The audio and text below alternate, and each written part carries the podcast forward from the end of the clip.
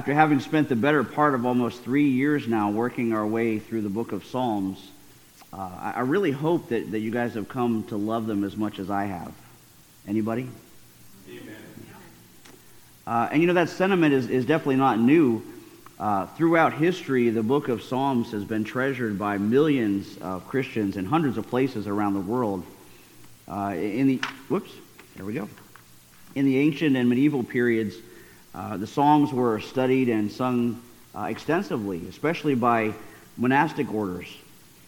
Uh, and then in the Reformation of the 1500s, the recovery of the Bible in the common language for, uh, for the common man from replacing that from just strictly the purview of the professional clergy for use by the average man or woman in the pews also meant a recovery of the Psalms and of them in public worship and for private devotion. In fact, John Calvin said of them, uh, I have been accustomed to call this book of Psalms, I think not inappropriately, an anatomy of all the parts of the soul. For there is not an emotion of which anyone can be conscious that is not there represented as in a mirror. And in them is comprehended most beautifully and briefly everything that is in the entire Bible. And I think we've seen that along the way.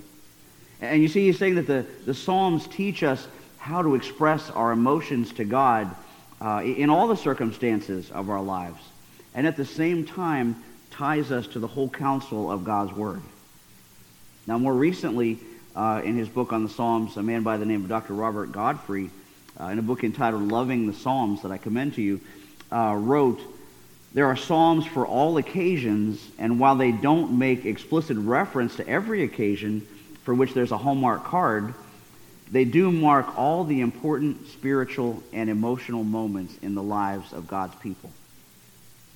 And he and, and Calvin can make those kind of statements because the Psalms, unlike any other book in the Bible, is the one book written not only by the inspiration of God, but actually written to God as an expression of worship and prayer. Uh, a book that helps us to give a voice to the deepest places in our hearts and the whole range of our human emotions because in it we are given the language to address God uh, with thanks and with praise. But at the same time, also with our feelings of isolation and of anguish and of sorrow and of despair uh, as an outlet for our authentic grief over the guilt of our sins. And last but not least, we need to be mining the depths of the Psalms because the Psalms are full of Christ. The great reformer Martin Luther, who had uh, learned the Psalms early in his career as a monk and who continued to, to love them his entire life, wrote that the Psalms ought to be a precious and beloved book, if for no other reason than this it promises Christ's death and resurrection so clearly, and it pictures his kingdom and the condition and nature of all Christendom that it might well be called a little Bible.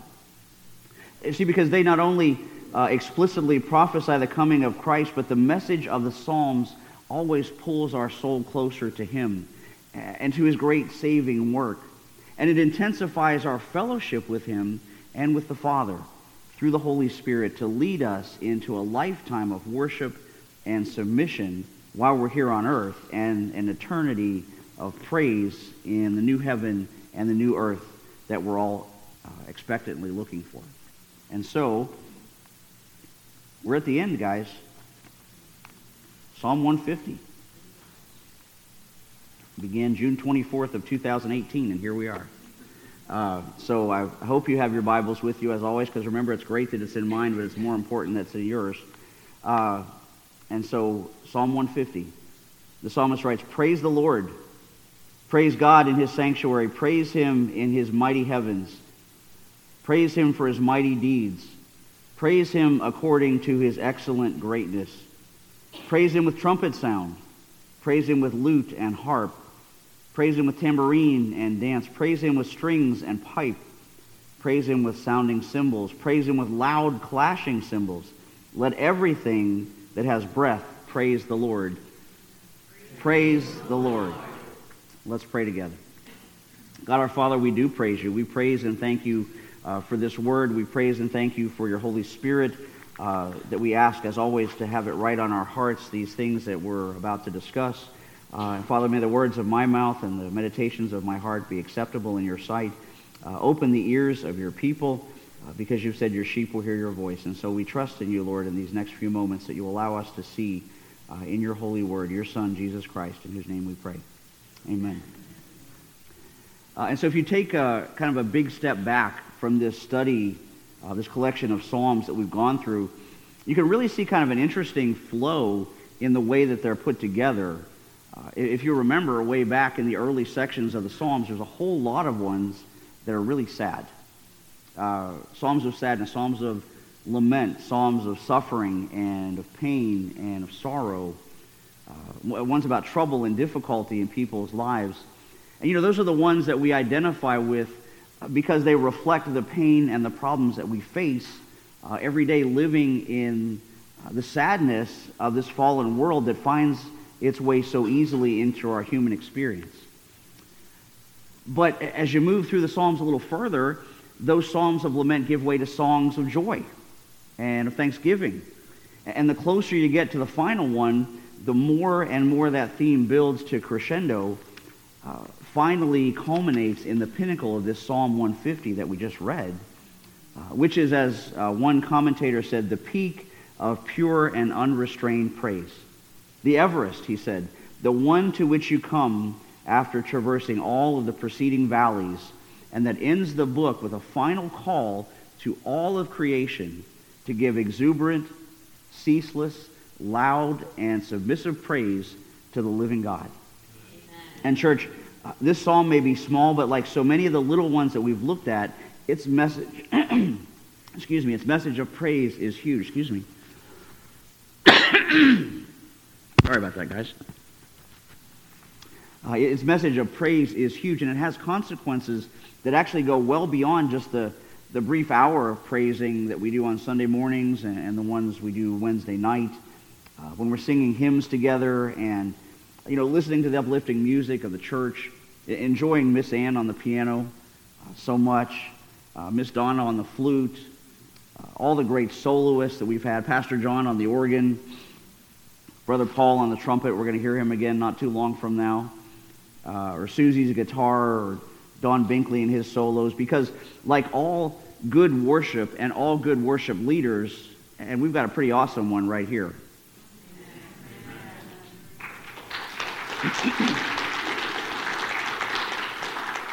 like all good worship leaders, they point us beyond themselves and on to the only one who is worthy to receive it, and that is Jesus Christ. Uh, and, and, you see, the beauty of, of Psalm 150 is it doesn't stop there. It doesn't just commend the benefits of worship to the church uh, and to its members to be involved in the business of praising God, but it commands, it commands, as we read, let everything that has breath. Praise the Lord. Everything. And you remember that from Psalm 148 two weeks ago. Uh, that everything includes kings of the earth and all peoples, princes and all rulers of the earth, young men and maidens together, old men and children. Uh, and all of that group, all y'all, right, uh, are not just requested but required to quit their me centered myopic, navel gazing existence and look to the author of life uh, and to live by the instruction manual that he left for us. Uh, and, brothers and sisters, you know, the truth is that's also really the crowning achievement of the Reformation and this Protestant movement that we've inherited uh, because it, like Psalm 150, lifts our eyes from the doctrines of men uh, and the, the fear of needing to chase after their approval constantly and stands us firmly on the foundation of Christ, so that from that firm footing we can proclaim the gospel with a holy boldness and a heart full of praise for our triune God. And you see, here's, here's what Psalm 150 is not. It's not just a little tag on to the end of the rest of such an epic book. And it's not a treatise on what type of instruments we're supposed to be uh, using in the music of the church. Uh, it's not the justification for a noisy, cymbal clashing praise and worship band to monopolize the service. but rather it's a bold declaration of universal allegiance to Almighty God. And it's the proclamation of all of Christ for all of life, for all the world. And so, in a way, the musical instruments that, that are listed in it could be just, uh, in one sense, the, the vehicle of a metaphor. We could actually probably read this, uh, praise Him with the trumpet sounds of joy over the birth of a brand new baby into the family of our faith. And then later on, that baby grows up. Uh, praise him with lute and harp uh, at the launch of a new family in a marriage celebration. Praise him with tambourine and dance when those groups of families form communities uh, that spend time in fellowship and worship together. Uh, praise him with strings and pipes in the subdued sounds that accompany the committal of those we love to the grave. Uh, and in the spaces in between all of those times, praise Him with sounding cymbals. Praise Him with loud, clashing cymbals as we boldly contend with the world, the flesh, and the devil in the jarring sounds of battle against those who would seek to destroy the church and to persecute its people and to marginalize its message of let everything that has breath praise the Lord. Because, church, that is not a safe, comfortable, get settled in and get complacent kind of message, and it never has been. It never has been. And, and many of you know this. You know, I've, um, I've had folks say to me at different times uh, that I should just avoid talking about certain subjects from the pulpit, right? Well, well-meaning people, people that I love, people that I respect, um, who said that I, that I should just talk about churchy things and, and, and try to always evoke good feelings and try to keep away from controversy and uh, from getting too pushy with sensitive issues, particularly politics. Because, well, so, some folks maybe just don't want to hear about that stuff in church. Uh, but, church, that's not the message of today's psalm. And that's not the message of any of Scripture, because whether it's socially acceptable to say or not, there is nothing in all the world that is not subject to the rule of Christ or the command to submit in praise to Him. Nothing. Nothing. Uh, we can't ever say, let's just take our lives and dedicate 80% of it to following God, but, eh, you know, we'll reserve the other 20% to uh, the realm of, of prevailing culture and, and, the whims of our own personal opinions. No, he, he demands 100%. And he doesn't just demand it. I mean, yes, he doesn't just demand it, he deserves it. He deserves it. We just have to recognize it. And you know what? If, if you thought about it for half a minute, you know you feel exactly the same way yourself. And I'll give you a quick example. Talking of, of anniversaries, Vicki and I have a wedding anniversary coming up. Uh, 31 years, believe it or not. And so, so, so, so just imagine that I, that I took her out to dinner, okay? Now, she may have probably a harder time imagining that than you might. But just imagine that I took her out to dinner for anniversary. Uh, and at the end of the evening, I, I look her in the eye and, and, I say, Happy anniversary, honey. I, I, am so pleased to tell you that in the last three decades, uh, I've been 80% faithful to you. and I think those of you that know my wife would know what would happen next.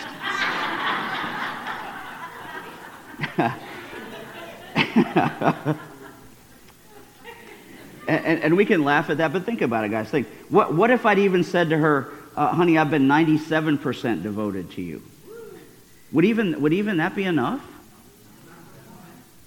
Is it? You're going to get me in trouble. What, but would that be the standard that we'd want in a spouse? No. Well, guess what? Neither does God want that from his bride, the church. He doesn't want that from us because our summons today and every day from Psalm 150 is to praise him for his mighty deeds. Praise him according to his excellent greatness. The problem is, though, that it can and will very often set us at odds with the world and with its political and religious leaders that think, like Satan, they can put themselves in the place of God and, and by doing that, usurp the glory that we owe only to him which incidentally is the whole point of this very unique religious anniversary in the history of the church. You've got it inside your little insert that we commemorate today because it was exactly 500 years ago today, this very day, that Martin Luther stood before all the assembled excellencies of the Holy Roman Empire and the whole purple clad delegation of the papal nuncio and his entourage from the Pope's court to defend the supremacy of Scripture over human tradition and the primacy of man's personal allegiance to Christ above every earthly authority. Because, church, it was exactly 500 years ago today, April 18th, 1521, that Martin Luther gave his now famous Here I Stand speech at the Diet of Worms. Now just, just by way of background, if you, if you aren't that familiar with Protestant church history, um, lots of scholars be, uh, post the beginning of the Reformation a little earlier, uh, from October 31st, 1517. And you remember four years ago we celebrated that 500th anniversary here in church uh, when the then Augustinian monk and Catholic priest by the name of Martin Luther challenged the leadership of the Pope and the Roman Church on a number of issues where he felt that the Roman Church had drifted into error. Uh, places where he, he feels their feet had slipped. Uh, error as to their uh, use of the proper authority of Scripture and the nature of salvation and the work of Christ. And so, in order to call the church back to its first love and its humble beginnings, uh, Luther published his 95 Theses and nailed it to the castle church door in Wittenberg. Uh, and with that first hammer blow, though, he threw open the floodgates of the Reformation. Uh, now, to be fair, though, Luther didn't just get up that morning and think, you know what, by golly, I think today's the day I'm going to completely reshape the church and Western culture. Uh, that's not how it happened. In fact, uh, Karl Barth, the theologian, uh, said, metaphorically at least, Luther was like a blind man locked in the bell tower of medieval Europe who stumbled in the darkness of its Christless faith and upon reaching out to the wall for support, inadvertently grabbed the bell rope of freedom instead. And in the process, disturbing all human authority from its complacency and alerting the religious establishment that their human traditions had replaced the church's doctrine of Christ. Because you see, when Luther nailed up his his list of disputed doctrines, um, he, had intended it just as an academic discussion. It, it wasn't an act of vandalism. He wasn't a revolutionary. Uh, the church door in Wittenberg was a bulletin board for the university where professors listed their courses and religious debates were proposed. And, and Luther had intentionally penned those frustrations in Latin uh, so that only scholars would have seen its provocative content.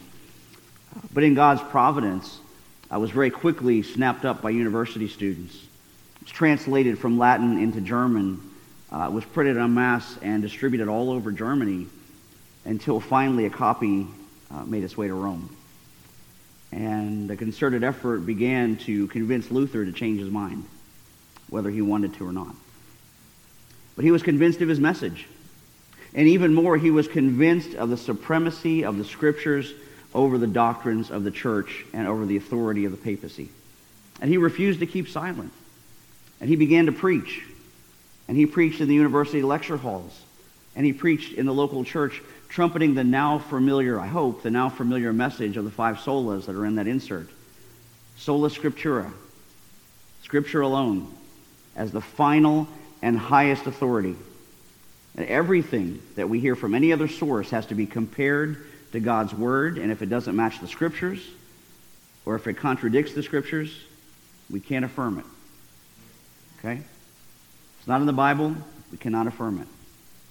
Sola gratia, by grace alone, that we're saved from damnation by the unmerited grace of God alone, without any of our own works, which only happens through sola fide, in faith alone, in sola Christus, Christ alone. And so by faith alone, in Christ alone, as the only proper object of that faith, which takes us to the last of those five and right back to the message of today's psalm, and that is soli Deo Gloria, to the glory of God alone.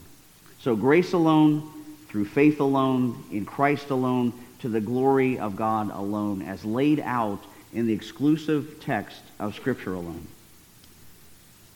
But you know, that beautiful message that was music to the ears of the common people in Luther's day who heard it at the same time sounded like uh, nothing more than a bunch of noisy cymbals to the kings and the cultural elite.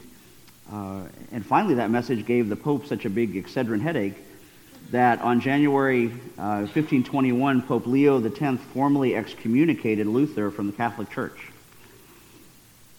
But being emboldened by the Holy Spirit, Luther pressed on.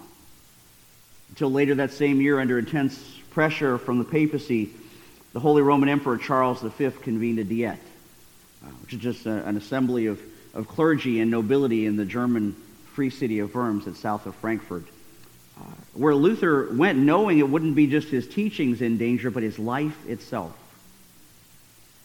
He arrived earlier on April 17th. He was brought into the assembly chamber. Uh, all of his writings were laid out on the table there, uh, all of his sermons, all of his books. And he was asked two questions Are these your writings? And will you recant them? Well, poor brother Martin was exhausted from the long journey, and uh, to get there, he was initially intimidated by such an august setting and the, the huge crowd of dignitaries and the rarefied presence of the emperor. So just, just for a moment, he hesitated. He finally managed to acknowledge in a, a barely audible voice, Yes, yeah, those are mine.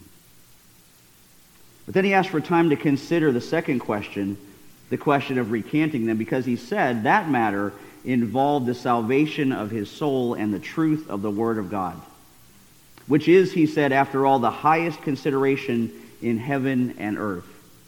And that he said he did not want to fall under the judgment of Christ, who said that whoever is ashamed of me on earth, I will be ashamed of him before my heavenly Father and before his angels. So, in hearing those words, the emperor gave him a stay of 24 hours, probably uh, the longest 24 hours in Luther's life because he didn't sleep a wink. Next morning, after having spent the night in prayer, Luther gathered himself, gathered his thoughts, and he returned to that assembly as composed and as brave as he had been intimidated and overwhelmed the day before. And he was asked the same two questions Would he defend his writings or would he recant? But this time he was warned his time was up and he was commanded to answer the questions plainly. I see, it was then that exactly 500 years ago today that Martin Luther, in an incredible act of great boldness and holy candor, addressed the emperor and the assembly, and he said, since your serene majesty and your lordship seek a simple answer, I will give it in that manner, plain and unvarnished. He said, Unless I am refuted and convicted by the testimony of Scripture or by clear theological argument, since I will believe neither the Pope's opinion nor the counsel of men, it being evident that they have often erred and often contradicted themselves, I am conquered by the holy Scriptures that I have quoted and my conscience is bound to the Word of God. And so I cannot and I will not recant anything. And he finished by saying, Here I stand. Cannot do otherwise. God help me. Amen. So what, and what a powerful answer. What a, what a powerful testimony. And most importantly, what a powerful faith lived out before the assembled powers of the whole known world at the time. But before that whole group of men that called themselves majesty and highness and, and excellency, uh, men who constantly trumpeted their own human accomplishments and their earthly powers, who now, at that message, found themselves leveled at the foot of the cross. And those men who had subpoenaed Luther to appear now found themselves summoned by his words to praise God for his mighty deeds and to praise him according to his excellent greatness. And so then, along with all of humanity, all of us being called back to simple reliance on that old, old story of the gospel, the story of Jesus and his love. The Jesus to whom all praise and honor is due. The one who is the center of undimmed adoration in heaven and the object of all worthy loves on earth. The one that we, along with everything that has breath, must obey the leading of the Holy Spirit's call to praise him in his sanctuary and praise him in his mighty heavens until everything, everywhere, will praise the Lord and him alone. Soli Deo Gloria. Amen. God our Father, we do uh, thank you today for this message of the Scriptures. We thank you for this book of Psalms that we've traveled through uh, this long journey, and we thank you for the place that it leads us, uh, a place that leads us to the foot of the cross and, and praise to your Son. Uh, we thank you, Lord, for uh, the faith that has been handed down from him to the apostles, to the reformers, to the pilgrims, and now on to us. Uh, faith in Scripture alone to teach us uh, that we're saved by grace alone, through faith alone, in Christ alone, to your glory alone. And so send us out, Father, today on that firm foundation. Uh, allow us to speak boldly, as I've said, to this culture, to this people. Uh, keep our hearts strong and faithful in you. Uh, and give us, Lord, a holy boldness to live out this week for the sake of the kingdom. And we ask these things in Jesus' name. Amen.